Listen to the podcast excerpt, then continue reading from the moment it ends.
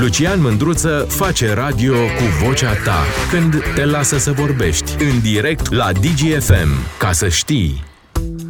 Salut, dragilor! Astăzi vreau să vorbim despre reparațiile care se fac în timpul zilei în țara românească, de am ajuns chiar și în condițiile în care avem drumuri, câteodată să nu le putem folosi.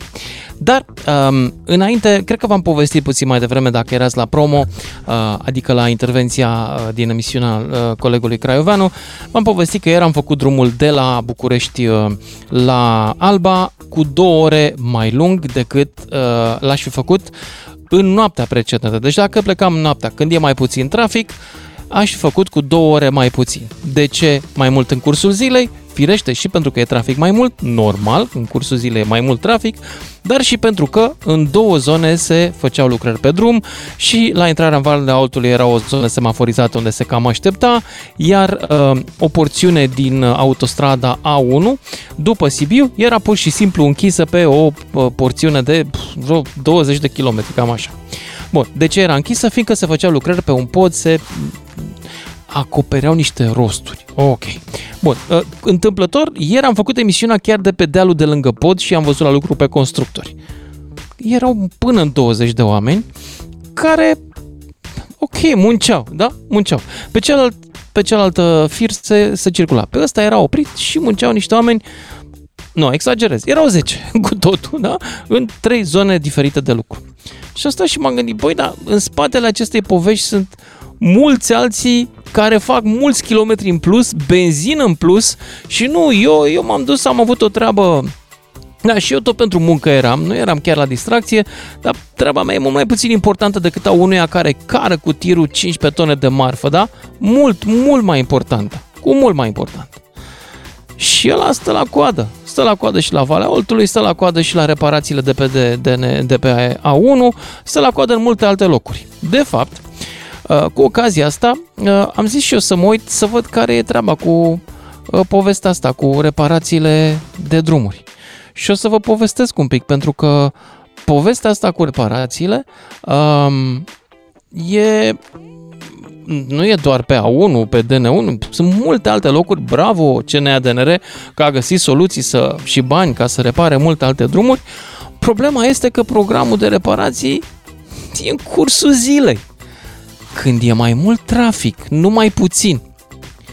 Dar asta e, s-a hotărât să se facă în cursul zilei, nu știu de ce, poate că nu au muncitori de noapte, habar n-am. Și am hotărât, hai să fac eu o emisiune, să văd dacă au și alții problema mea, poate eu sunt nebun, poate că mi se pare nu știu, poate că sunt arogant și mă gândesc aiurea că trebuie să lucrăm și noaptea pe la drumuri.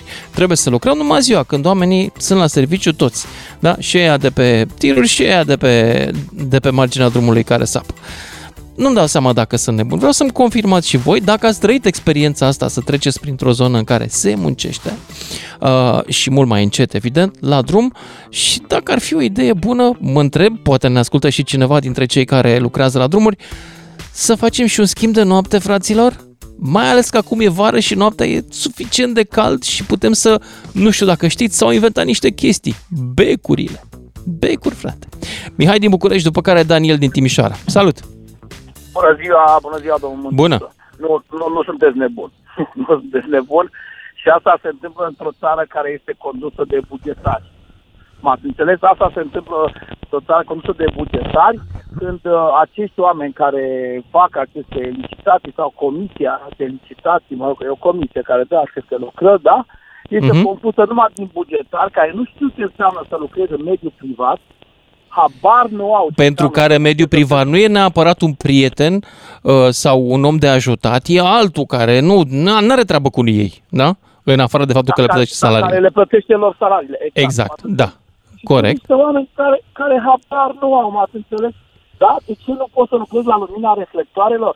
Și vă dau un exemplu, vreau să vă mărătați prin București la construcțiile clădirilor de birouri sau blocurilor care sunt construite de privați, de dezvoltatori privați, să vedeți cum se lucrează noaptea la lumina reflectoarelor. Aha, deci privații eu acolo unde... Eu locuiesc mult în Berceni. Și în Berceni știți că se construiesc blocuri din astea noi în prostie, se dezvoltă un fel de mini oraș. Mă rog, astea, știți cum se turna beton și la 0 grade și și noaptea și ziua. Știți cum lucrează privații? Dar ei care sunt niște bugetari, cum să se gândească la economia privată, la transportatori, la firmele de curier care trimit noaptea, camioane și așa mai departe și ziua la fel. Știți? Nu interesează. Asta e, nu discutăm. Hai să vă zic o chestie foarte mișto. O treabă foarte ca lumea. Ce mi-a plăcut mie, am găsit un comunicat mai vechi pe site-ul CNADNR. Ce ziceau ei? Fii atent. Foarte inteligent ziceau. Pentru a se ușura sau a se fluidiza traficul, lucrările vor fi executate între orele 9 și 17. Poftim? Pe bună, deci poftim? Deci când cel mai mare trafic, voi îl fluidizați blocând o parte din drum, păiați, ne mai și prostiți în față cu treaba asta. Domnul Mândruță, ce e vorba aici, sunt câteva firme care participă la licitația asta organizată de Ministerul Transportului. Nu sunt multe, e un cartel. Prețurile sunt oricum foarte mari. Dacă cineva ar... Și nu au bani de becuri? Nu, dar trebuie să mărești costul. Atunci, în momentul trebuie să-i plătești pe un pic mai bine, să vină noaptea, mai costă un pic. Și așa prețurile sunt foarte mare. Dacă dar în același timp costul pentru economia privată la aceste întârzieri cu sutele, miile de ore pentru oamenii cu tiruri, cu camioane, cu transporturi, da? Costurile sunt mult mai mari pe partea cealaltă. Statul român pierde, nu vede?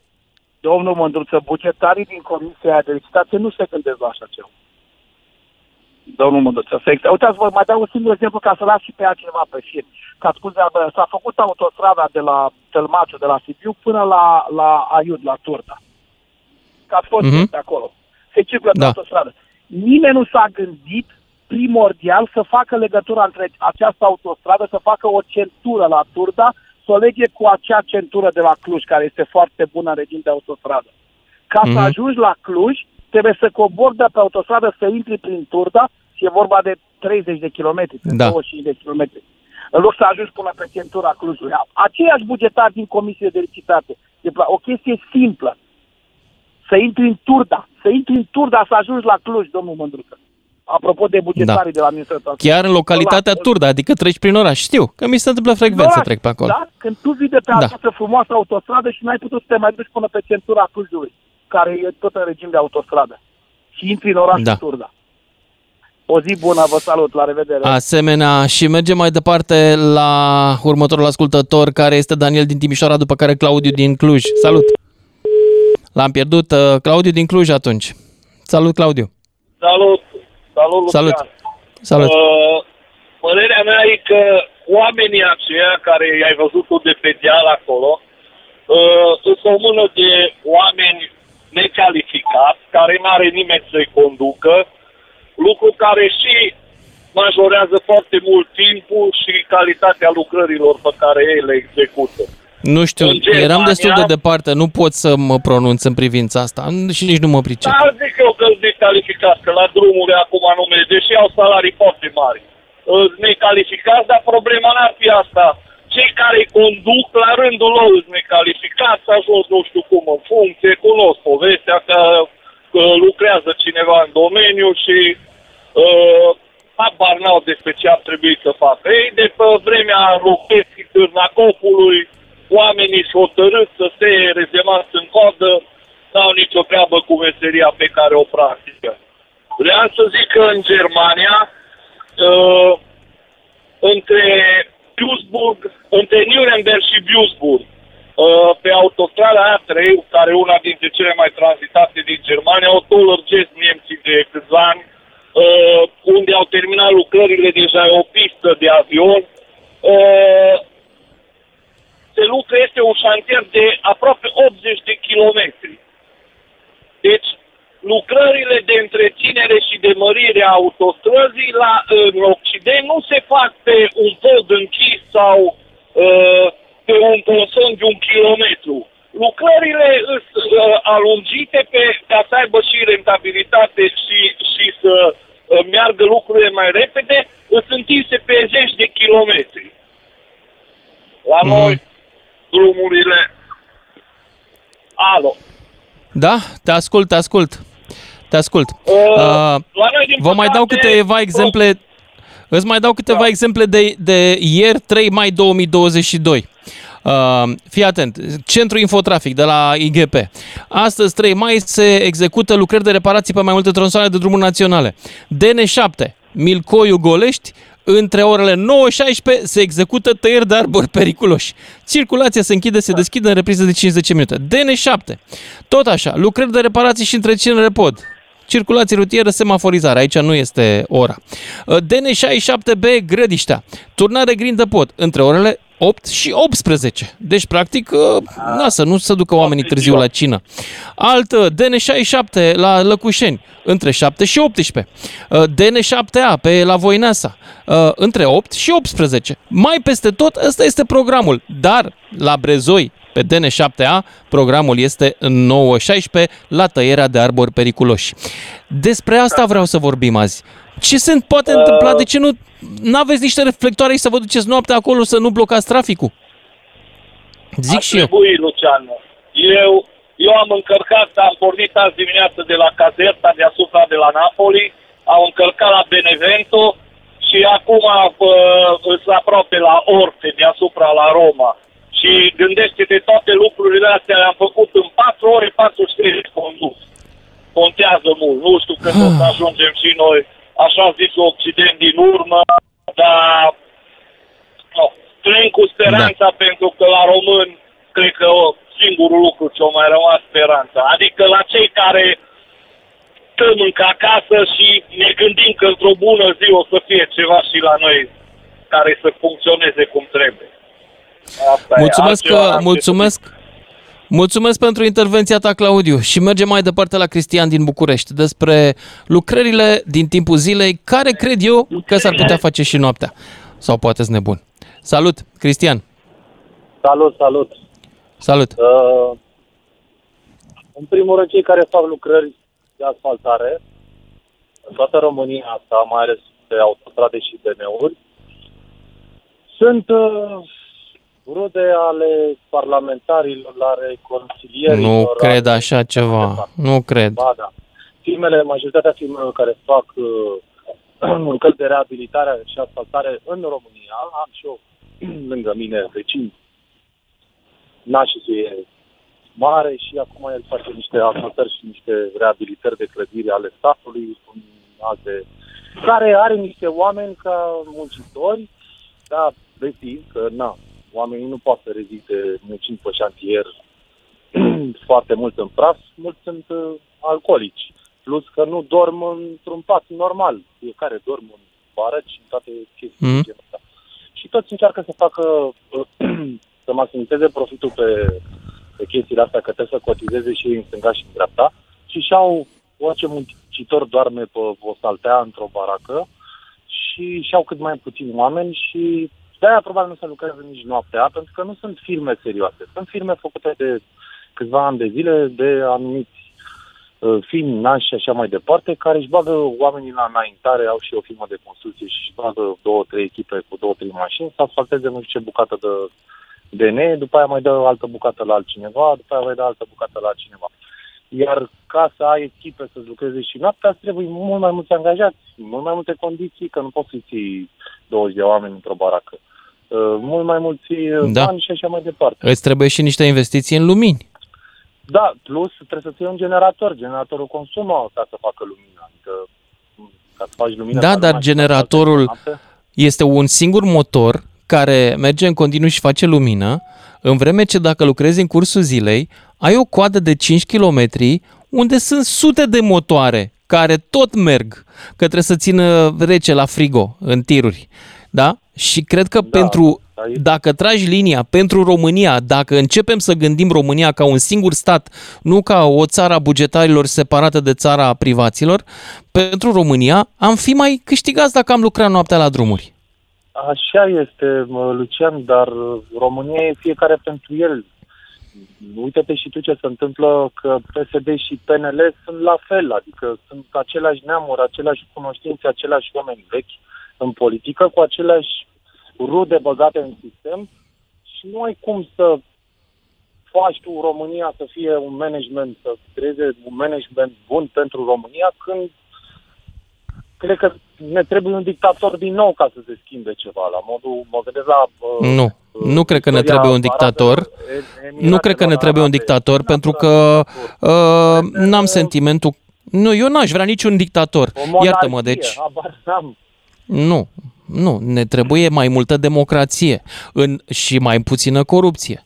Pentru că într-o țară mai puțin coruptă, binele public este urmărit, indiferent de mijloace, în vreme ce binele unora conectați este mai puțin interesant. Cred că despre asta vorbim. Totul pleacă de la... Și am avut un dictator, Ceaușescu, era mai multă corupție, dacă ți-aduce aminte, în vremea lui Ceaușescu. Da, era corupție. Și atunci, mult. Nu zic că nu era. Era corupție și eu. Nu, eu mă gândeam la Oman, la Emiratele Arabe, cum s-au dezvoltat ei datorită unei familii sau unei monarhii. Că acolo nu există corupție, în Emiratele Arabe și Oman nu există așa ceva. Și acolo s-a cum să zic? În Emirate acolo există familii întregi care sunt proprietatea, care au în proprietate industrii întregi, consorții întregi. Nu mi se pare că e o economie sănătoasă, pentru că un om simplu care nu este șeic sau rudă de șeic nu prea are drum în viață. Nici aia nu-mi place. Nu vreau să avem nobili în România. Avem suficient de mulți nobili din ăștia de partid și de stat. E greu cu România noastră. Dacă nu ne schimbăm fiecare noi pe noi și încercăm să ne îmbunătățim, fiecare nu o să se schimbe, pentru că tot noi vom vota. Adică tot oamenii care sunt la nivelul la care sunt, mai ales prin state și așa, tot ei vor vota aceiași oameni. Și nu oameni educați și începuți în domeniul pe care ar trebui să-l conducă. Cristian, îți mulțumesc, dar trebuie să merg mai departe la Daniel din Bolintin. Salut, Daniel! Să închizi radio, te rog frumos, că se aude cu ecou. Salut, închide radio, doar pe telefon stăm. Se aude cu ecou. Ok, așa, zi. Da, vreau să vă zic legat de drumurile de reparație care se fac la drumuri. Deocamdată noi ca nivel de țară nu suntem nici la nivel european să avem condiții, să oferim condiții muncitorilor care lucrează în domeniu, să lucreze de noapte. Și referitor la trafic, ce vreau să vă zic, ca idee ce ar fi, cel puțin pentru oraș, mă refer aici, să fluidizăm traficul în București, o variantă foarte bună ar fi ca să se schimbe legislația rutieră, gen ca în țările europene, nu știu, Germania, Italia, Austria, să conducă tip motorete sau ceva de genul, până la 125 categoria B de permis. Fluidiza foarte mult traficul, cel puțin în oraș, în București, în orașele mari. Adică crezi că și-ar lua lumea motorete în București? Eu zic că da, dar deocamdată categoria B nu se poate conduce ceva mai, o motoretă mai cât de cât să poți să... E adevărat, da, e adevărat. Singura problemă la noi este că oamenii ezită să-și ia motorete pentru că, unu, n-au unde să le țină și, doi, dar noi avem și o iarnă mai grea în care e mai dificil cu motoreta. Cel puțin pătim de vară. Față de Italia. Ținând cont și costurile combustibil și astea, zic că totuși un plin la... Nu știu, un plin 50-60 de lei, eu zic că se poate duce cineva la servici liniștit o săptămână. E adevărat, e mult mai ieftin. Să vă dau un exemplu. Eu am stat în Italia chiar în oraș, în Firenze, am stat acolo aproape 10 ani. Da, e altă climă. Da, dar cel puțin când nu era frig. Și iarna, totuși iarna, vă spun că undeva la 60-70% totuși se folosesc de motorete și iarna. Dar da, te cred, și eu merg iarna cu bicicleta, dar nu pot să le cer altora ceea ce eu fac destul de dificil. Nu mi-e ușor. Da, dar pe timp de vară zic că decât să ieși cu mașina, să pleci cu mașina în servici, e mult mai comod cu o motoretă, să poți să mergi. Bun, și... Daniel, s-a notat ideea ta, dar trebuie să mă opresc aici. Ne auzim cu toții după știrile de la 6:30. Lucian Mândruță e la Digi FM. Pentru un final de zi, așa cum vrea el să ai. Salut, dragilor! Ne întoarcem la discuția noastră despre lucrările făcute. Ce ziceți, ce propunere genială am? Sau stupidă? Nu știu. Lucrările la drumuri făcute noaptea. O idee bună sau nu? Cătălin din Ploiești. Salut! Salut, Lucian! Este o idee genială, se poate executa lucrul ăsta, se poate face, numai că implică niște costuri suplimentare. Lucrul noaptea trebuie să plătești omul suplimentar. Sigur că da, dar dacă tragem linie la costurile de la lucrare versus cât costă pentru oamenii care merg cu tirul pe acolo să aștepte o oră în plus, eu zic că România e câștigată. Pentru că, vezi, nu? Uite, șoferii de tir plătiți la kilometru, din câte știu eu. Nu bag mâna în foc, dar cam așa știu și eu. Omul ăla, dacă îi se învârte roata, cum spun tiriștii, își câștigă bani. Dacă stă pe loc, nu câștigă. Da. Așa și cei din construcție. Exact. Dacă ar fi plătiți la cât muncesc, cred că lucrurile s-ar schimba. Ar trebui plătiți efectiv la lucrare. Dacă lucrul stă la plata cu ora, trag de timp și noi avem de suferit. În momentul în care ești la cât muncești, cred că lucrurile se vor mișca mult mai repede, chiar și ziua. N-au interes să stea pe loc, ci să-și facă treabă. Aici este diferența între privat și... Aici nu mă pronunț că nu mă pricep. Ba da, ar trebui să te pricep. Dacă tu nu ai avea, de exemplu, ascultători și n-ai avea un număr de telefoane și ai stat singur pe fir, crezi că șeful tău ți-ar mai permite să ții emisiunea? Ai un randament. Păi normal că mă dă afară dacă nu sună nimeni. Vezi? Evident. Aici este problema. Nu ești plătit cu ora, ești plătit la ceea ce faci. Corect. Asta văd eu la firmele de stat, sunt plătiți la oră. Fie că muncesc, fie că îmi stau, ei timpul trece, leafa merge, cum să spuneam odată. Ar trebui să schimbăm mentalitatea asta. Să fim plătiți la cât muncim. Mulți vor salarii mari, dar să stea degeaba. Eu lucrez la privat și sunt plătit în funcție de ceea ce fac. Mie, la sfârșit de lună, patronul mă întreabă cât mi-ai produs luna asta. Da, știu, cred că corect. E o întrebare absolut legitimă, normal. Da. Mulțumesc pentru intervenția ta. În toate domeniile. Mulțumesc. Uite să vă mai dau un exemplu, că începusem cu povestea drumului meu de ieri de la București și până la Alba Iulia. Ieri, infotrafic, da? De la Poliția Română, 3 mai se execută lucrări de reparație a carosabilului pe A1 București-Pitești și de Deva-Nădlag, tot A1. Și fiți atenți, sensul către Pitești, al autostrăzii A1 București-Pitești pe tronsonul kilometru 1622, deci aproximativ 6 km, între Ciorogârla și Bolintin. Drumul cel mai bătut, că mai este și centrul logistic de la Joița. Deci între Centură și Bolintin se restricționează prima bandă în intervalul 10-17 pentru a permite aplicarea marcajelor rutiere. Deci nu vorbim despre reparații, da? Deci nu vorbim despre o chestie, wow, să zici, mamă, deci trebuie să punem aici asfalt. Nu! Marcaje rutiere. Între ce perioadă? Între 10 și 17, frate. Deci cele mai nenorocite ore pentru A1 la ieșirea din București, astea sunt. De dimineață și până pe la 4, 5, 6 după amiază. Când pun ei marcaje și blochează o bandă, atunci. Exact atunci. Sunt eu nebun de cer puțină raționalitate aici? N-ar trebui ca CNADNR-ul să fie în primul rând interesat de fluidizarea, după ce că nu a reușit să facă destule drumuri. Măcar pe astea să le fluidizeze și să înceapă o strategie de mutare a lucrărilor noaptea. Sigur că e mai scump, dar România câștigă mai mult dacă oamenii cu tirurile merg în loc să stea după lucrările astea. Altă poveste de care vă spuneam, Deva-Nădlag, între kilometrii 552 și 554, deci 2 kilometri, pe raza municipiului Arad, restricționată banda de urgență și prima bandă până la ora 17, pentru efectuarea unor lucrări de reparație a carosabilului. Până la 17, nu se poate. La 17, probabil că e la 17.30 un serial, mă gândesc, nu știu, trebuie să ajungă oamenii acasă. Domnul inginer are o ieșire în oraș la ora 18 cu prietenii sau la ora 19. 031 400 2929. Cine vrea să intre în direct? Alexandru din București. Salut! Salut, Lucian! Salut! Discuție foarte interesant. Eu sunt șofer de taxi și petrec în București, cred că 10 ore pe zi sau poate și mai mult și fac între 100 și ceva până în 200 de kilometri. Aceste lucrări care sunt executate pe timp de zi, nu numai că omoară tot traficul din București, că la un moment dat formează niște cozi de nu se mai înțelege nici semaforul, nici timpii semaforului, nici nimic, mai ales când sunt orele de vârf.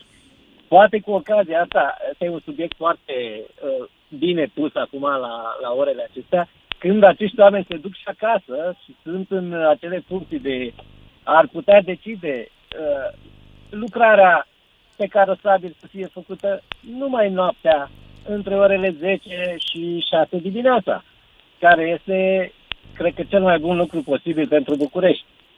Asta este o idee extraordinară. Da, în București nu ar trebui să permiți, mai ales în perioadele cu școală, n-ar trebui să permiți să se mai facă vreo lucrare la carosabil în timpul zilei, între, nu știu, 6 dimineața și 7 seara. Dimineața, la orele școlii, când copiii intră, la ora 8, la ora 8:10, deci este exact un calvar. Cred că toată lumea știe, își duce copilul la școală și vede ce se întâmplă. Și nu numai, și după plecarea de la școală întâmpinăm aceste probleme din cauza aglomerației și acestor puncte. Ca, de exemplu, de la podul din Băneasa, care acum o bandă este, ce să zic, e ocupată de nu știu ce se face acolo.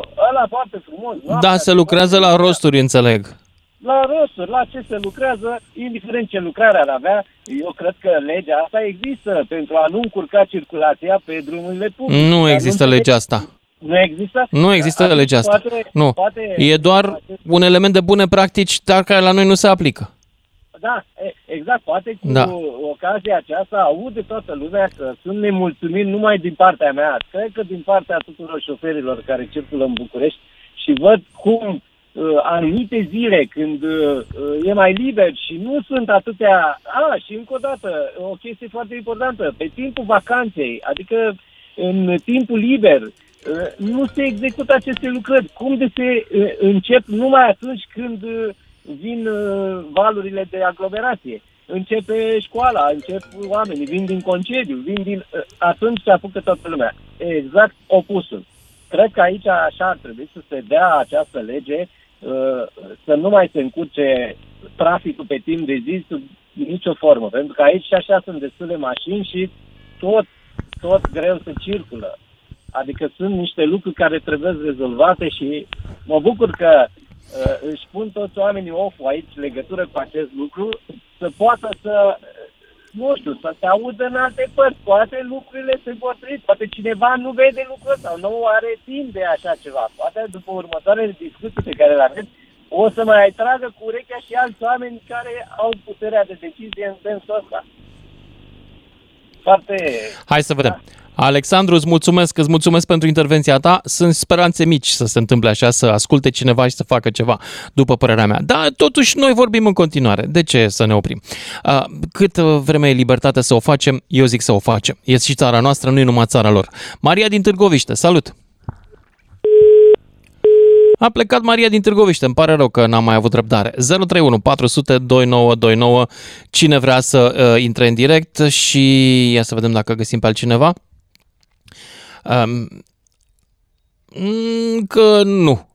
Ba nu, avem pe cineva și știi ceva? Te rog să te prezinți că n-a apucat colegul meu să te... Andrei. Salut, Andrei. Andrei din Roman. Auzit? Salut, da. Andrei din Roman, ești în direct. Da, așa. Bună ziua. Ia spune. Bună. Referitor la transport, la problema firmelor de transport, care tot stau în trafic. Problema nu e a firmelor de transport, e a lucrărilor de pe drumuri care se fac ziua, când cred că e mult mai logic să întâmple noaptea. Dar se fac ziua după programul 9-17, adică... Da. Zi. Dar nu ne-am gândit niciodată la problema poluării.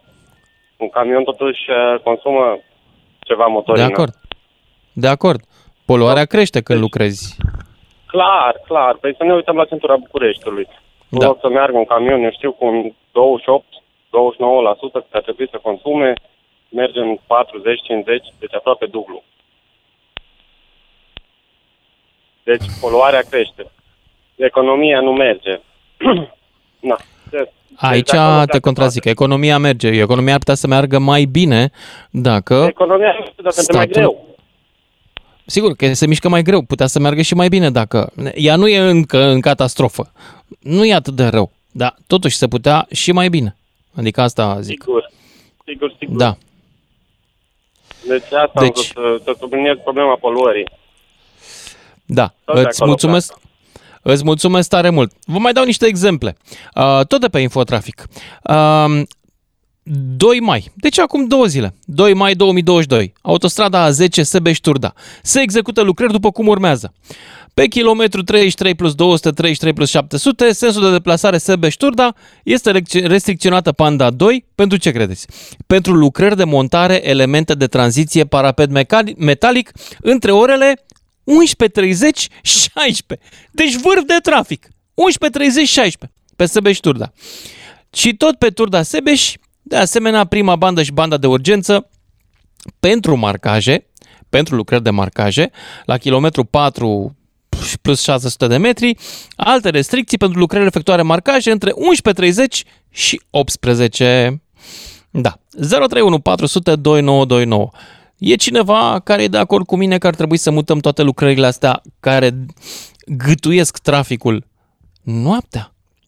Cât de greu ar fi. Poate intră cineva și dintre oamenii care se ocupă cu astfel de în domeniul ăsta să-mi povestească dacă este imposibil. Eu am fost în alte țări, dar poate că noi nu știm cum să aprindem becul. Andrei din Roman a fost, Nicu Gheorghiță din București. Salut! Te salut, domnule! Salut! Uite, a fost un domn care acum câteva minute, că de-aia am și fundat, înțeleg chestia că ar trebui mutate noaptea toate construcțiile pentru că se fluidizează traficul ziua, înțeleg asta. S-au făcut în unele momente în București acum câțiva ani. Țin minte că mergeam prin oraș, mergeam seara din cauza programului pe care l-am și vedeam că se construia seara, nu ziua, însă foarte puțin ca să conteze. Dar chestiile alea cu mutatul construcțiilor în vacanța de vară, de exemplu, gândește-te dacă eu am un copil, 2 copii, și în vacanța de vară n-ar trebui să-mi iau concediu, să merg cu ei la mare. Noaptea înțeleg să lucrez, adică mi se pare super fair chestia asta. Însă și oamenii ăștia și noi au o perioadă de concediu și trebuie să meargă cu copiii, cu familia, pentru că vezi ce vremuri trăim și nu începem să nu ne mai permitem atât de multe chestii, scumpirile care sunt. Deci oamenii ăștia sunt la fel ca noi. Dar cu mutatul pe timpul de noapte sunt total de acord, așa ar trebui să fie. Și eu merg în București în fiecare zi, acum sunt în trafic, undeva pe aproape de, am trecut de Gara de Nord, merg spre 1 mai, unde aici e podul la Constanța, unde e traficul pe 4 benzi din 3 posibile, așa că înțeleg total chestia asta. Nu se fluidizează, nu știu, trebuie să intre cineva și să dea niște explicații pentru români. Nu explicații cu niște termeni dintre ăștia pe care nu înțelegem cu toții. Noi vrem românii să ni se vorbească foarte simplu la obiect pentru că înțelegem. Dar nu putem înțelege chestia asta, de ce nu se mută noaptea. Noaptea. Plătește un spor, suntem de acord, putem să donăm și noi bucureștenii pentru asta. Nici o problemă. S-a mai donat pentru ASN-ul și pentru alte chestii în trecut. Dar mai aducem niște vietnamezi care deja că îi aduci, sunt pe fusul orar care trebuie. Deci poate să lucreze noaptea liniștiți.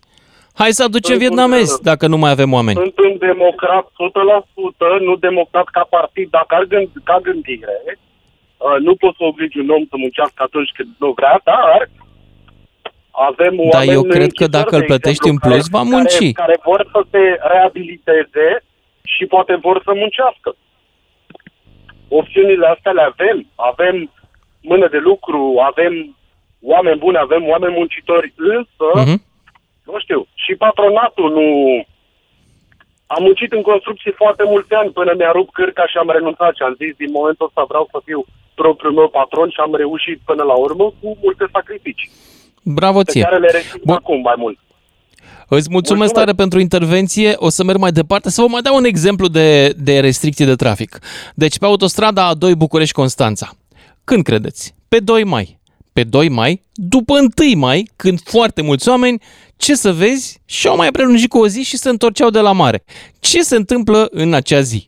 Păi, se întâmplă lucrări de montare, panouri antiorbire, pe kilometrul 139 până la 141, pe sensul către Constanța, a doua bandă va fi restricționată până în jurul orei 15:30.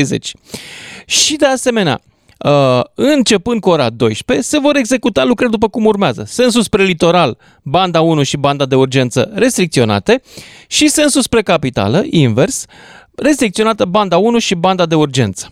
începând cu ora 12. Când începe vârful de trafic dinspre mare.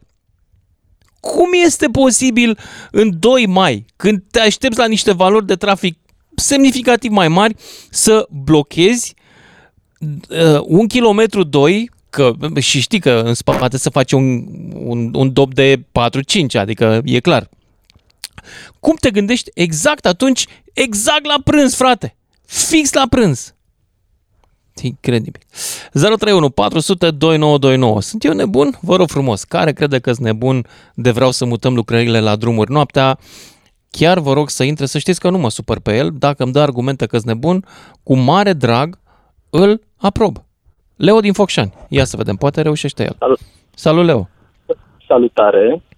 Salut. Mai este evident că lucrările de reparație ar trebui făcute noaptea, deci doar un nebun probabil că ar crede că trebuie făcute ziua, dar ar trebui să ne gândim și la o soluție, pentru că cei care lucrează pe drumurile astea sunt tot niște patroni, antreprenori. Ei, cel care plătește este statul român, iar chestia este că se întâmplă toată treaba asta în urma unor licitații. Poate că dacă în caietele de sarcini ale acestor licitații ar exista o bonusare, nu știu, 10% pentru lucrări executate noaptea, lucrurile ar fi win-win pentru toată lumea. Da, dar asta trebuie să decide cineva la chestia asta. Cineva trebuie să înțeleagă această logică și să aplice, nu? Să aplice mecanismul. Problema este că toți oamenii care decid în România au girofar. Ok? Ceau. Pentru ei nu contează. Ziceam că oamenii care decid în România au girofar. Asta e problema. Părerea mea. Da. A ajuns acum și un ministru a transporturi, parcă este domnul cu ordonanța 13, poate fi profesionist, poate nu fi profesionist, însă și schimbările astea politice, nu știu, fiecare cum vine acolo crede că el e cel mai deștept și schimbă ce a făcut toată lumea înaintea lui.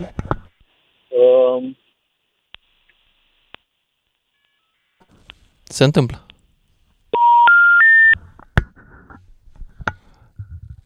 Hai că l-am pierdut. L-am pierdut, din păcate, pe Leo din Focșani. Dan, cred că de la noi s-a întâmplat sau de la el. Dar nu mai avem timp oricum. Dragilor, ne auzim cu toții după știrile de la Fix. Sună la 031 400 2929. Lucian Mândruță te ascultă la Digi FM. După ce termină ce are de spus, ca să știi. Salut, dragilor! Discutăm și în ora asta despre ideea care mi-a venit ieri stând în trafic, să nu mai lucrăm la drumuri ziua. Pentru că ieri am stat și am așteptat după un blocaj sau altul de la București și până la Alba. Erau două zone în care se lucra. Una, într-o parte se mai lucra la niște marcaje, în altă parte se lucra la un pod, dar nu vă imaginați că erau sute de oameni. Erau vreo 10-20. Și atunci m-am gândit, băi, dar oare oamenii ăștia nici nu sunt așa de mulți, nu mi se pare o super problemă logistică de complicată. N-ar putea să lucreze noaptea și să le dăm ceva bani în plus pentru acest deranj? N-am putea să găsim oare niște oameni dispuși în instituțiile statului să înțeleagă că acolo unde ei fac o economie de 1000 de lei, ok, sunt banii statului, înțeleg, dar fac o economie de 1000 de lei, privații care așteaptă în tiruri să-și ducă marfa mai departe pierd fiecare câte 200-300 și la urmă când tragi linia, pierderile României, care e țara noastră a tuturor, sunt mult mai mari din lipsa de fluiditate a traficului în România. Acolo unde tu faci o economie de 1000 de lei cu un blocaj din ăla, sunt probabil 10.000 de lei pierduți de oamenii care așteaptă, în combustibil și în timp de nelivrare, că de livrare nu mai putem vorbi.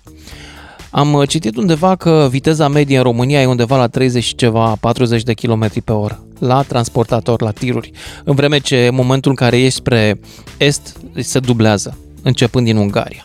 Poate și pentru că ei, acum să nu mă iertați dacă zic așa o vorbă mare și grea, au mai multă minte?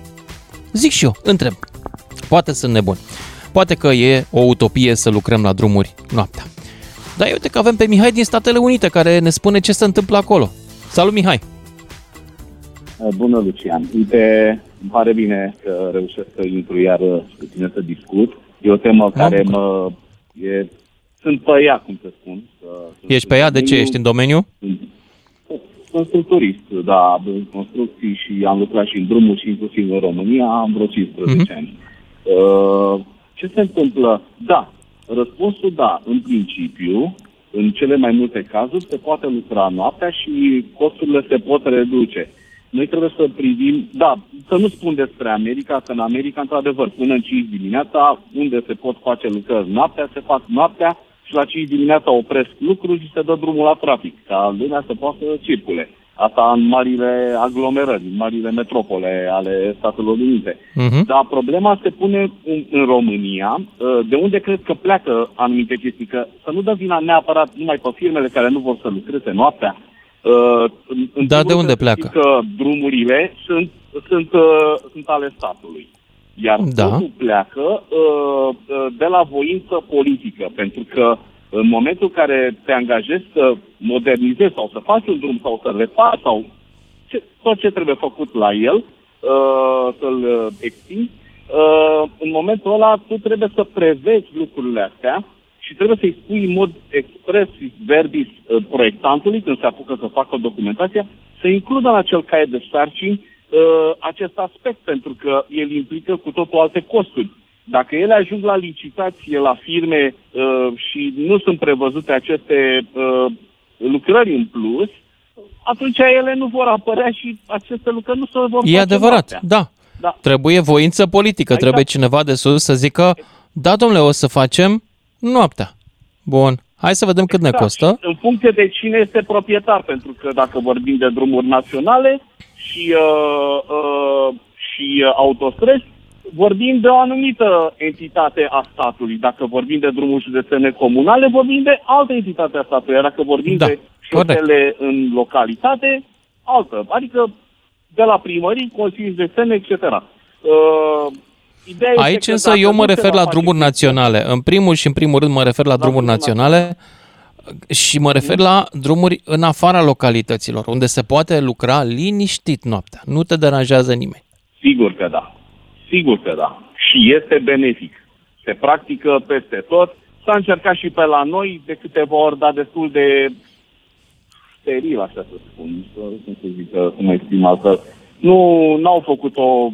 Eu am fost implicat în câteva proiecte la care se lucrau noaptea și la drumuri, chiar dacă eram civilist.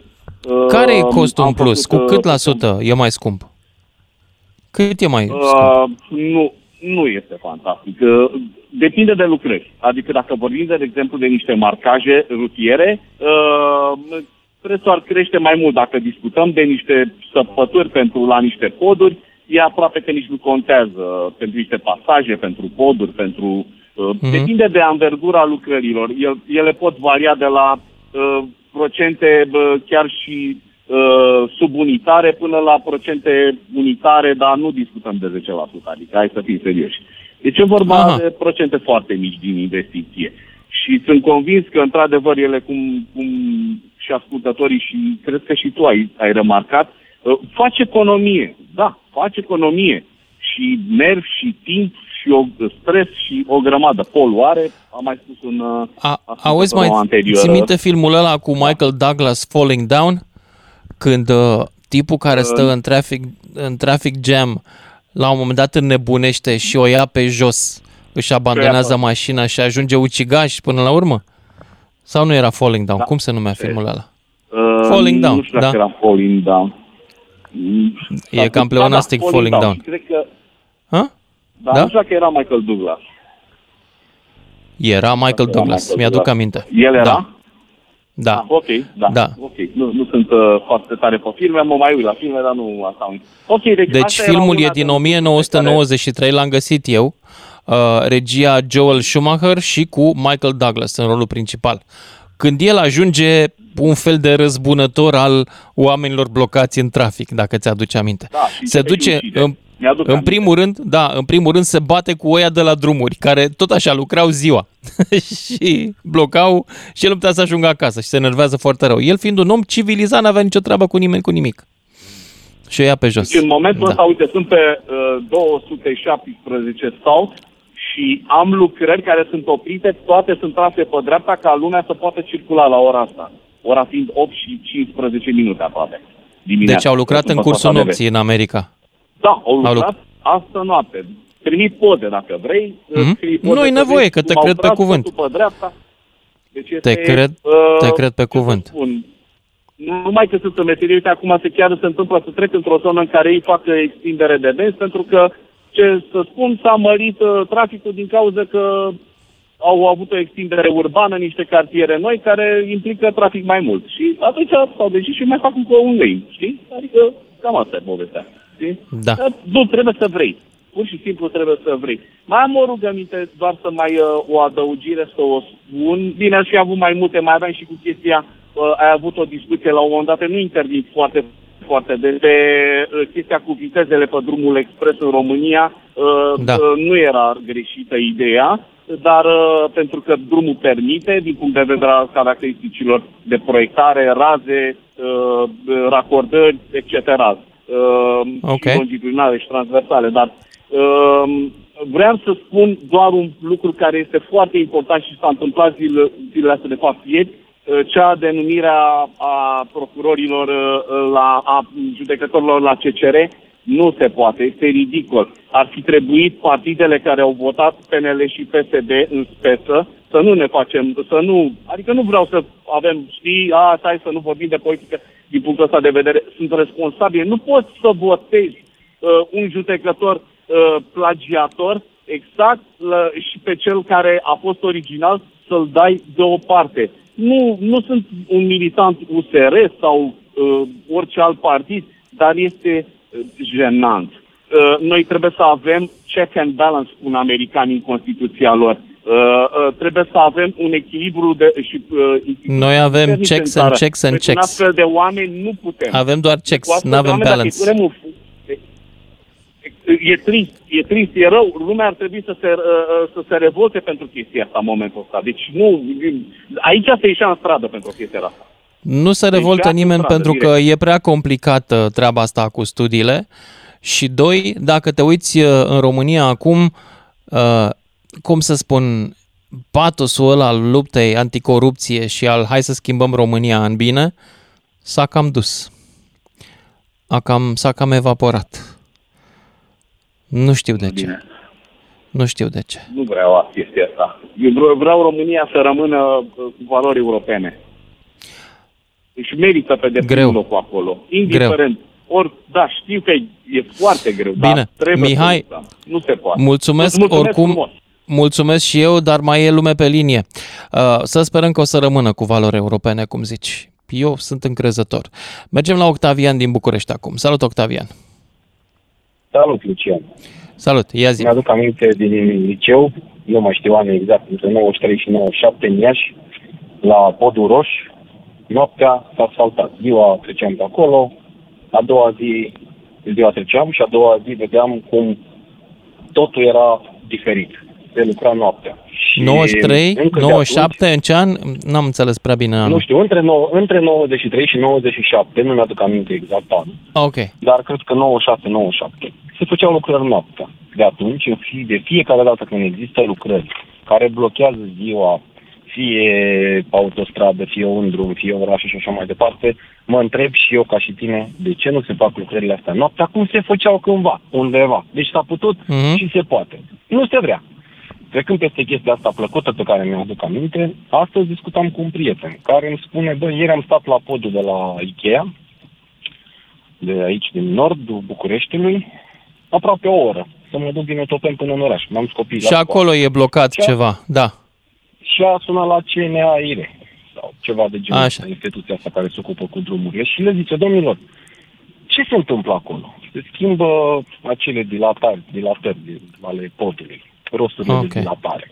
Și cât durează proiectul? 30 de zile, o lună de zile. Păi, domnule, cum poți să blochezi ziua? Podul ăla, ca să faci o lucrare atât de măruntă, în 30 de zile, în condițiile în care, deci, el a făcut un calcul simplu, a zis, într-o oră stau blocate 10.000 de mașini, stau. O mașină consumă în medie cam un litru la o oră. Deci 10.000 de litri... Costul pentru euro, România nu este important pentru birocrați. Nu are nicio importanță. Nu. Pentru ei nu există România, există doar birocrația. E o țară separată. N-ai înțeles? Deci în 8 ore ar fi 160.000 de euro. Da. În 30 de zile, imaginează-ți că faci podul de la zero cu banii ei. Adică, ce frumos ar fi ca să se lucreze noaptea. Dar oare de ce se întâmplă așa? Cum? Oare mă înșel dacă bănuiesc că treaba asta se întâmplă pentru că nu e suficientă forță de muncă? Sau oare de ce? Nu. De ce durează atât? E proiectul făcut prost. Li se dă un termen foarte mare, să aibă timp să se stele pe cap, să aibă timp să construiască 7 poduri, 7 podețe, să stea să le nevească. În niciun caz nu e gândit că pe acolo trec 10.000 de oameni pe oră. Am înțeles. Deci în toată povestea asta șeful e firma care repară, nu publicul care plătește. Bineînțeles, nu neapărat șef. Șeful care repară împreună cu cel care a făcut caietul de sarcini, care nu se gândește la implicațiile pe care le are. Eu mă gândesc așa, dacă s-ar gândi, lumea s-ar duce de drag să plătească taxe la stat. Mai de drag decât o fac acum, că nu o fac de drag. Mult mai de drag. Să zic, băi, ia uite ce frumos, mă. Am trecut noaptea și uite, s-au mai asfaltat o bucată. Plus de asta spuneam mai devreme cu domnul din Statele Unite că ar fi costuri mai mari. Eu cred că costurile per total, cu plăți suplimentare către oameni, ar fi mai mici. Logistica ar fi mult mai mică. Costurile pentru România ar fi mai mici. Costurile pentru România ar fi mai mici, în mod clar. Da, timp de efectiv departe. De lucru, păi dacă ai 6 ore de noapte, lucrezi full-time 6 ore, poți bloca circulația complet și în 6 ore nu faci altceva decât să te concentrezi pe lucru. Nu te concentrezi pe deviatul circulației, stai că mai claxonează unii, stai că-i soarele sus și arde în ceafă ăluia, stai că plouă afară și că nu știu ce s-a întâmplat. Bine, ploaia și noaptea la fel poate să fie. Da? Dar în schimb te poți concentra 100% pe muncă. Altfel, stăm, vedem, deviem traficul, costuri. Din 8 ore, programul unui muncitor, eu cred că lucrează undeva per total maxim 3, din păcate. Sau mai puțin. Octavian din București, mulțumesc pentru intervenția ta. Merg mai departe la Doru din Bistrița. Salut, Doru! Domnul Lucian, bună ziua! Ia ziceți, salut! Vreau să vă spun, sunt transportator, lucrez de ceva vreme, capitolul reparații, infrastructură, la noi în România, îi varză. Așa. Sunt atâtea lucruri care se pot face noaptea, să fluidează traficul, să nu mai pierdem ore și ore în coloană. Nu vorbim de Valea Oltului, nu vorbim de accidentele care se produc.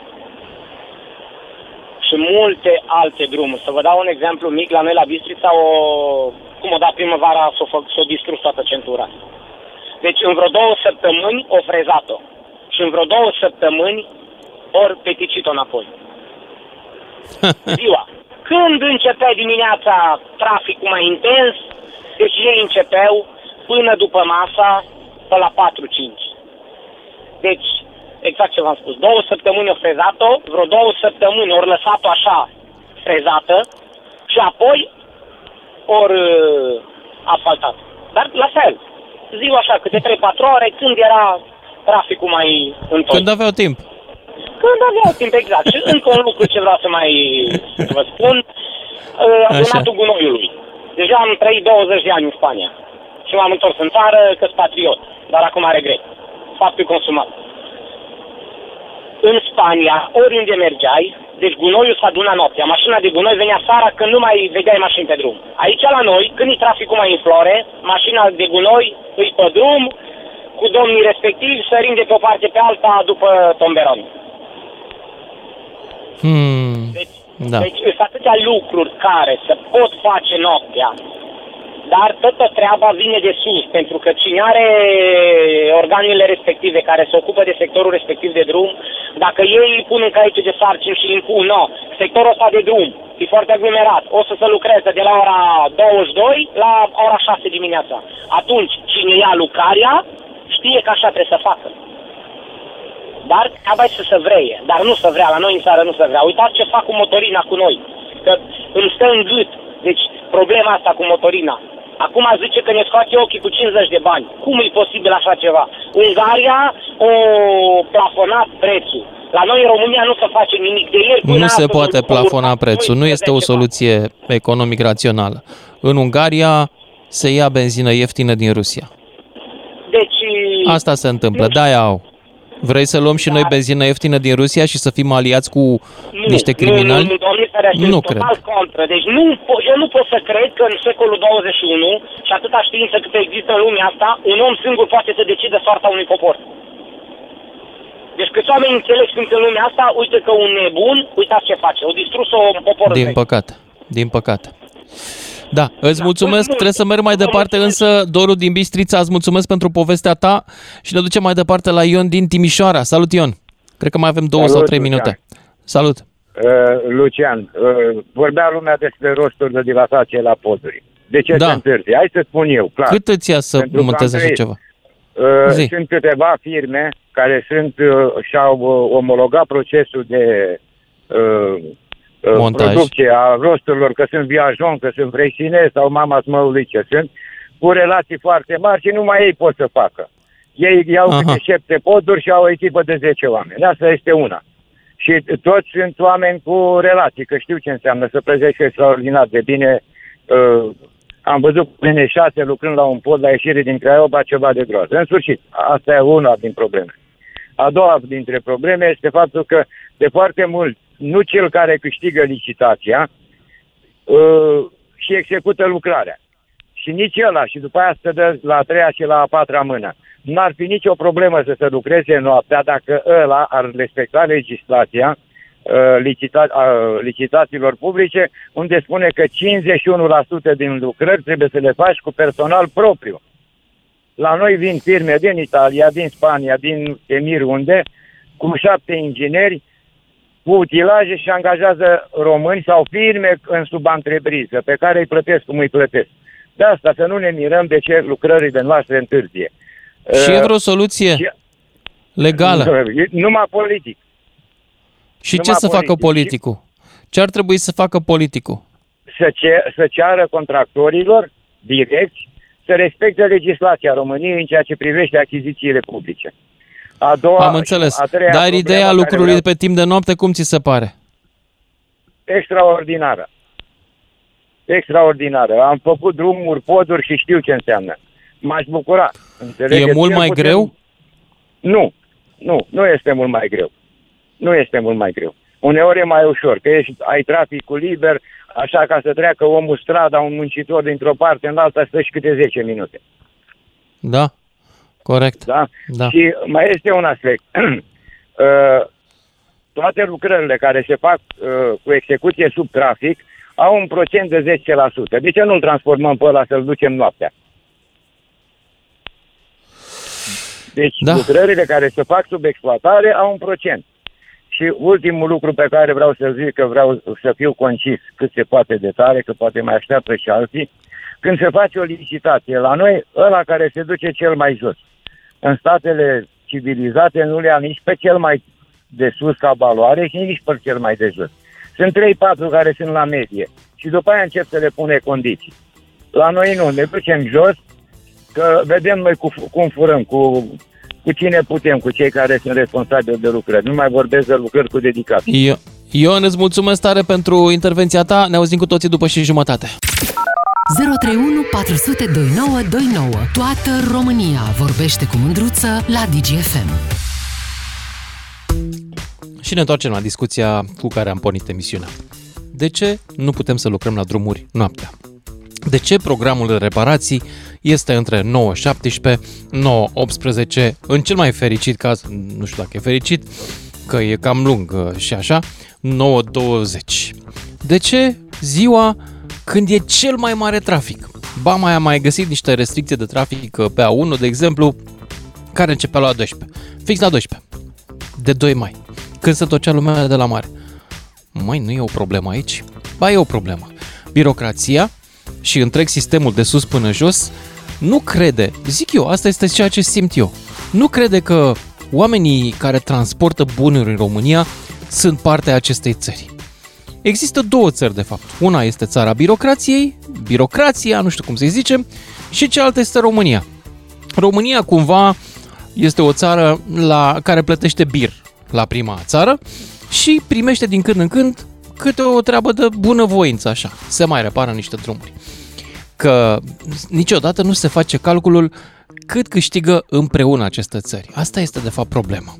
Pentru că dacă cineva ar face calculul cât ne-ar costa să-l reparăm, să marcăm șosele, să înlocuim rosturi noaptea și să lăsăm pe oameni să circule ziua, am descoperit, probabil, că 10-20% cât am plătit în plus la reparații noaptea sunt cu mult mai puțin decât pierd oamenii aia ziua așteptând după noi pe la diferitele blocaje din trafic. Hai să văd ce părere aveți voi despre ideea mea revoluționară de a lucra la drumuri noaptea. Ianuș din Bihor, salut! Da, bună ziua, Lucian! Bună ziua, comunitatea Digi FM! Bună! De a lucra noaptea ar fi ceva normal. Nu e ceva ieșit din comun. Și ar fi și mai sănătos pentru oamenii care lucrează acolo, mai ales în căldurile astea. Așa trebuie. Da, o fi normal, dar nu se întâmplă normalitatea asta. Da, normalitatea la noi totdeauna suntem țara, hai să spun așa, România e țara unde imposibilul devine posibil, iar posibilul devine imposibil. Ia zi tu, dincolo de aceste considerații filozofice, ce părere ai de ideea de a lucra noaptea și dacă cum am putea să punem presiune pe CNADNR să facă licitații care să favorizeze lucrul noaptea? În primul rând, nu știu, nu există noțiunea aia de cândva așa era capitalistă sau nu pot să spune. Timpul costă bani. Deci pentru bugetari treaba asta nu există. Timpul costă bani. Pentru că pe altă ordine de idei eu i-aș acuza de subminarea economiei naționale de chestia asta. Nu se fac drumuri, nu se omoară economia. Pur și simplu. Eu consider așa asemănătoare o rețea rutieră ca și cum ar fi organismul uman cu rețeaua sanguină. Deci o rețea sanguină care trebuie să-și facă datoria, să-și meargă, să se ducă. La noi nu există. Dacă te uiți la o hartă rutieră, chiar și a Ungariei sau a Germaniei, ai să rămâi aiurit. Ce fel de rețeau au ei și ce avem noi? Noi suntem exact ca un organism în ăsta viu, dar aproape mort. Da. Ca țară, ca economie. Bun, Ianuș, mulțumesc! Mulțumesc pentru intervenție, dar trebuie să merg mai departe. Vă povesteam de restricțiile pe care le găsesc pe poliția română, pe Infotrafic. Fiți atenți, 28 aprilie, deci nu de mult, da? Restricții de trafic. Sensul către litoral, autostrăzii A2, București-Constanța, localitatea Dragalina. Orele, 9-17. Sensul către litoral la A2, Cernavodă și Constanța. 11.40, 18.30. Bă, dacă te precizi, adică nu 11 și fix sau și un sfert, nu. 11.40, 18.30. Sensul către Ovidiu, autostrada A4, Ovidiu Agigea. Până în ora 13, prima bandă până ora 17. Și breteaua, autostrada A1, Sibiu, Deva, pe tronsonul kilometrii nu știu care, nodul rutier Sebeș, până la ora 18. A doua bandă restricționată. Conducătorii auto sunt sfătuiți, la. Toate astea se întâmplă după program de stat, 9-17. De fapt, nu știu dacă la stat e 9-17, e 8-16, na. Oricum, program, cum să zic, în timpul zilei. Când ce să vezi? Este maximum de trafic atunci, vârf de trafic. N-am putea să gândim și noi un pic și să le mutăm, să mutăm reparațiile la alte ore când nu e atâta trafic. Să zicem între 10 seara și 4 dimineața sau 5 dimineața sau între 12 noaptea și 6 dimineața. Ceva ca să-i ajutăm pe oamenii care transportă bunuri, pentru că sunt mai importanți decât oamenii din birouri de la București sau de la direcțiile județene. Dragoș din Pitești, salut! N-am mai avut răbdare, am vorbit prea mult eu, vezi? 031 400 2929, dacă vi se pare o idee bună să lucrăm la drumuri noaptea. Despre asta vorbim în seara asta și vă aștept și pe voi cu idei și poate și cu întâmplări. Poate ați trăit reparații din asta după program, vorba aceea, de gravide. Deși cred că nu e chiar program de gravide, fiindcă eu mi-aduc aminte cum e cu graviditatea și cu copilul în burtă. Te trezește noaptea, dar nu prea dormi. Bogdan din Deva, salut! Salut, Lucian! Uite, te sun în legătură cu subiectul tău, deoarece cred că sunt cam două, trei chestii aici care se cam bat așa. Odată nu știu despre partea de stat cum lucrează cu privire la, eu știu, administrarea drumurilor, dacă au schimburi, dacă nu. Dar în primat... Dar sigur n-au schimburi. Adică... Toate anunțurile pe care le-am găsit anul ăsta, anul trecut, sunt în principal 9-17, 9-18 reparațiile la drumuri. Da, dar asta este o chestie care statul administrează, statul la stat, știți cum e. Da, dar nu vrem să mai fie așa. Privatul, da, tu zi. Corect. Privatul. Aici e o problemă cu SEAP-ul, deci am înțeles. Am fost în mai multe discuții și mai multe cercuri care... Ceea ce tu numești problemă este de fapt scuză. Cuvântul corect pe care îl cauți este scuză. Avem o scuză cu SEAP. Nu este scuză, este chestia că nu-i făcut bine. Adică companiile private ar fi avantajate să-și ruleze banii mai rapid. Adică rulând 3 schimburi, ai capacitate, ai o logistică mult mai bună. Deci toate firmele doresc să lucreze de 3 schimburi private. Dar problema este că acest SEAP este făcut într-un fel defectos. Adică îți dă un punctaj care te dezavantajează față de o firmă care își pune un caiet de sarcini de licitații cu un singur schimb. Și tu pierzi. Atunci ce preferi să faci? Să mergi, să pierzi 2-3 licitații, 5-10, să mergi cum merge toată lumea cu un singur schimb. Chestia asta este o problemă. Nu este o scuză. E o problemă pentru că sistemul e făcut prost. Păi sistemul trebuie modificat sau... Eu am o explicație foarte logică. Eu cred, părerea mea este că mă uit la sistemul ăsta, este făcut prost, nu dintr-un alt motiv decât că e făcut de proști. Așa. Exact. Eu cred că suntem administrați de proști, nu am altă explicație. Exact. Pentru că pur și simplu nu văd inteligență în administrarea acestei țări. Foarte rar. Nu este. Și asta că discutați și ieri sau când a fost emisiunea cu școala, că zicea un domn foarte corect. Dom'le, problema acestei națiuni este școala, de acolo pornește tot. Dacă tu produci proști, proști o să administreze. Da. Cine alții? Înțelegeți? De acord. Luați finanțele, declarațiile unice, că cred că în domeniu cu asta. Uitați-vă ce înseamnă să depui o declarație unică. Câte probleme sunt. Îți vine din 2018, că ei de fapt n-au avut monedă atunci. Și era euro, era lei, trimite refere, nu știu ce. Păi bă, frate, un sistem atât de tâmpit în care nici măcar nu poți să vezi istoricul ce ai făcut acolo. Adică un sistem online care se bazează pe ce dosare păstrezi tu. Părăți nimic altceva. Despre ce vorbim? E inutil să spunem că țara asta va merge bine atâta timp cât noi nu ne uităm la emisiunea trecută, școala. Școala trebuie rezolvată și în generații vom rezolva și restul. Până atunci n-avem decât să ne culegem roadele în care s-a dorit să fim conduși așa, pentru să fim proști ca să putem fi conduși. Cine... are un pic de inteligență. Uite, Bogdan, haide să spun ce cred eu. Eu nu cred că cineva poate să prostească pe altcineva. Ești prost că ești. Nu, te-a făcut cineva prost. Da? Deci nu cred că e vreun lider politic să poată să-și prostească poporul. El așa este când este, dacă este prost. Iartă-mă că zic. Nu există că cineva vine și gata, te-am făcut din vorbe și te-am prostit. Nu. Oamenii inteligenți pot fi greu prostiți.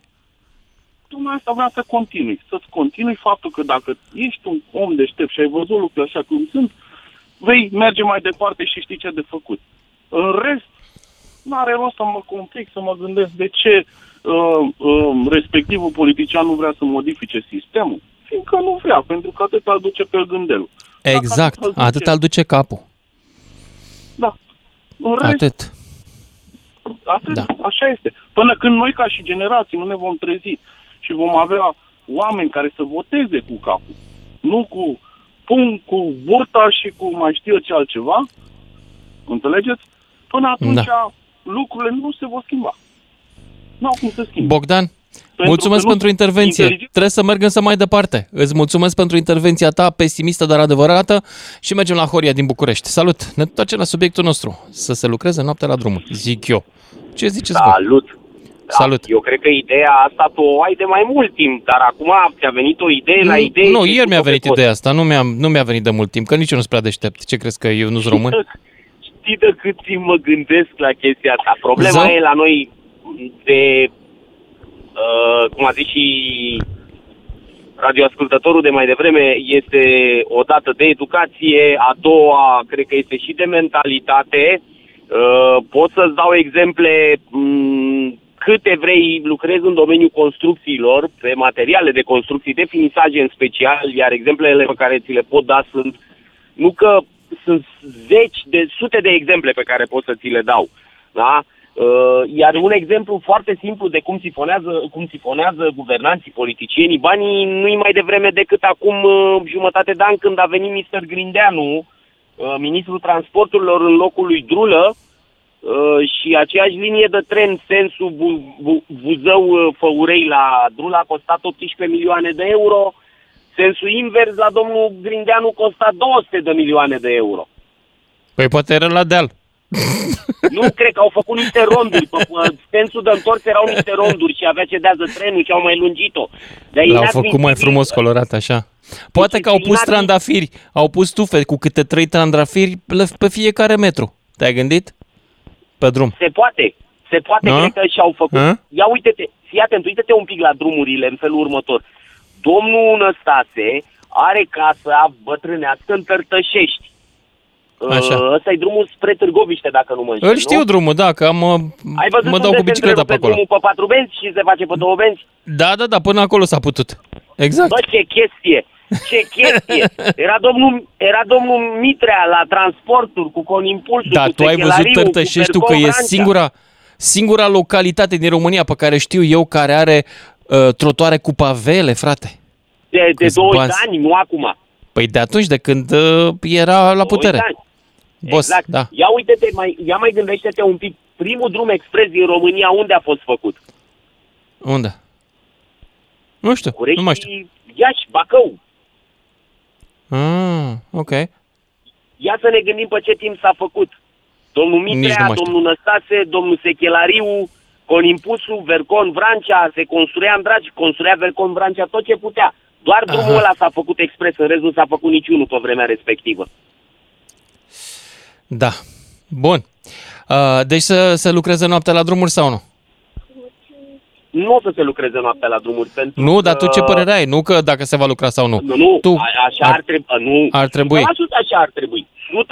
100%. Nici nu se pune problema. Așa ar trebui. Într-o țară civilizată și normală așa se face. Nu există. Din păcate, eu ajung din ce în ce mai des la concluzie. Lucian, eu am 2 frați plecați în Statele Unite. N-am fost nici măcar în vizită la ei, că am sperat că se poate face ceva în sărăcia asta de țară, scuze-mi expresia. Așa. N-am plecat nici măcar în vizită. Am fetița, acum are 4 ani jumate.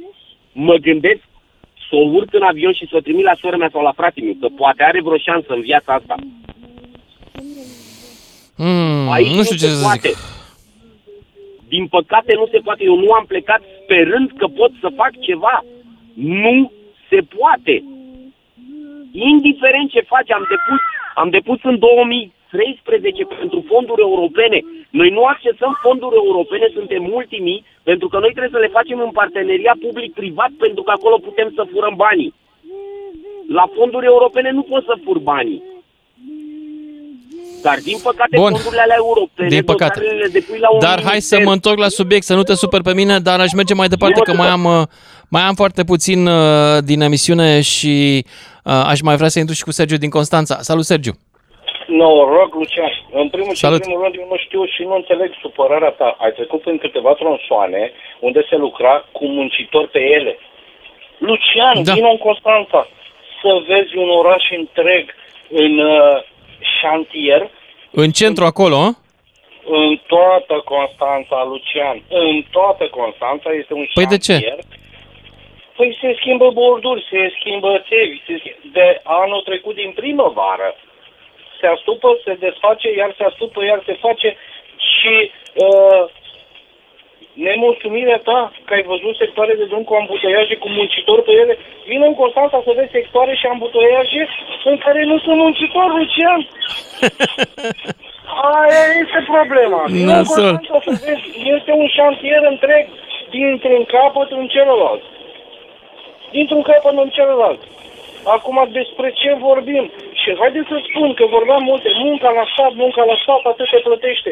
Eu astăzi treceam și fii atent. Sunt șofer pe autobuz, regia de transport în comun Constanța. Deci eu am butelajele astea de dimineață și până seară.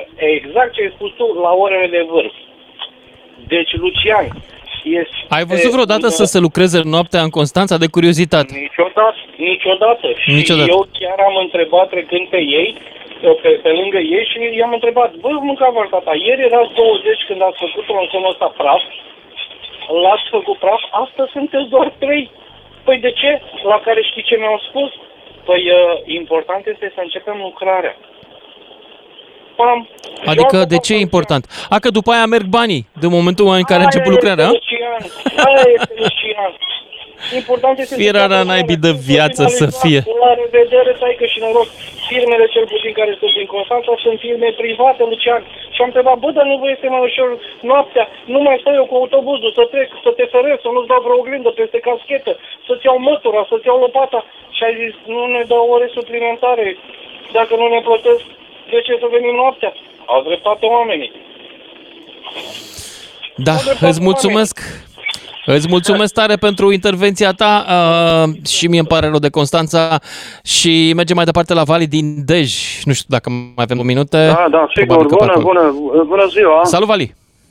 Bună ziua, domnul Mândruță. O să intervenție foarte scurtă. Ai zis la începutul emisiunii că acum este mai mică, era mai mare corupția în comunism decât acum. Da. Da, nu, atunci vreau să te întreb. Nu există corupția poate fi interpretată economic ca eficiența cheltuirii banului public în interes general, nu? Ești de acord? Da? Deci este un raport invers proporțional între eficiența cheltuirii banilor publici și corupție, nu? Cu cât corupția mai mare, cu atât eficiența cheltuirii banilor publici relațiile dintre oameni. Dacă obții, mai ții minte că luam totul pe sub mână, vai? Da, nu vine. Și atunci hai să vedem, avem aici în situația prezentă 135 de miliarde de euro în datorarea externă. Vali, hai să-ți dau un exemplu de corupție. Vali, ascultă-mă puțin. Da, numai un pic, da. Avem în centrul Bucureștiului o clădire uriașă care a costat miliarde și miliarde. Te-a întrebat cineva, a întrebat Ceaușescu pe cineva. La 135 de miliarde împrumuturi externe s-a adăugat 45 de miliarde primiți gratis de la Uniunea Europeană, însă 180 de miliarde. Ce s-a construit cu 180 de miliarde și ce s-a construit cu 18 miliarde cât a împrumutat Ceaușescu? Nu știu ce s-a construit. Eu știu că, nimeni nu m-a întrebat pe mine când a făcut monstruozitatea aia de Casa Republicii. Vali, știi ce? Da. Mie mi-e scârbă de oamenii care încearcă să justifice un sistem criminal, dictatorial, în care noi nu aveam niciun cuvânt de spus. Înțelegi? Mi-e scârbă când vă aud că tot pupați în fum pe Ceaușescu. Nu pe Ceaușescu, dar cât a construit cu 18 miliarde? Cât s-a construit? Mult mai puțin. Creșterea economică în anii Ceaușescu a fost mai mică decât asta, din ultimii 30 de ani. Doamne Dumnezeule, în fiecare zi trebuie să mă întâlnesc cu câte unul din ăștia. Iertați-mă, ar trebui să cer și eu spor sau să lucrez de noapte. Că poate la noaptea oamenii ăștia care visează pe Ceaușescu dorm și ei liniștiți să se întâlnească cu idolul lor. Poate se culcă, pun capul pe pernă, pun de sub ceva un steag din ăla cu secera și ciocanul și dorm liniștiți ca să-și aducă aminte ce frumos era în vremea aia. Hai să vă spun ceva. Indiferent ce s-a construit în vremea lui Ceaușescu, ceea ce am rămas eu, cu ce am rămas eu din epoca aia, este viața mea, timp de 20 de ani, într-o dictatură. Nu există niciun preț pe care să fi meritat să-l plătească țara asta, sau mai bine zis, nu există niciun beneficiu pe care eu și compatrioții mei să-l fi primit în schimbul lipsei de libertate vreme de 20 de ani, iar pentru alte generații 30, 40, 50 de ani. Dragilor, vreau să vă rog ceva, un lucru foarte important. Obișnuiți-vă să prețuiți libertatea, fiindcă din libertate vine bunăstarea. Niciun om care visează să fie sclav nu va fi vreodată bogat. Niciodată. Nu vă mai căutați stătuți și dictatori ca să facă locul vostru. Voi trebuie să fiți liberi și puternici și să cereți statului care e al vostru să facă treaba mai bine. Despre asta e vorba. Așa vom duce România mai departe. Nu visând la tătuci. Vă doresc libertate plăcută mai departe. Seară bună! Digi FM.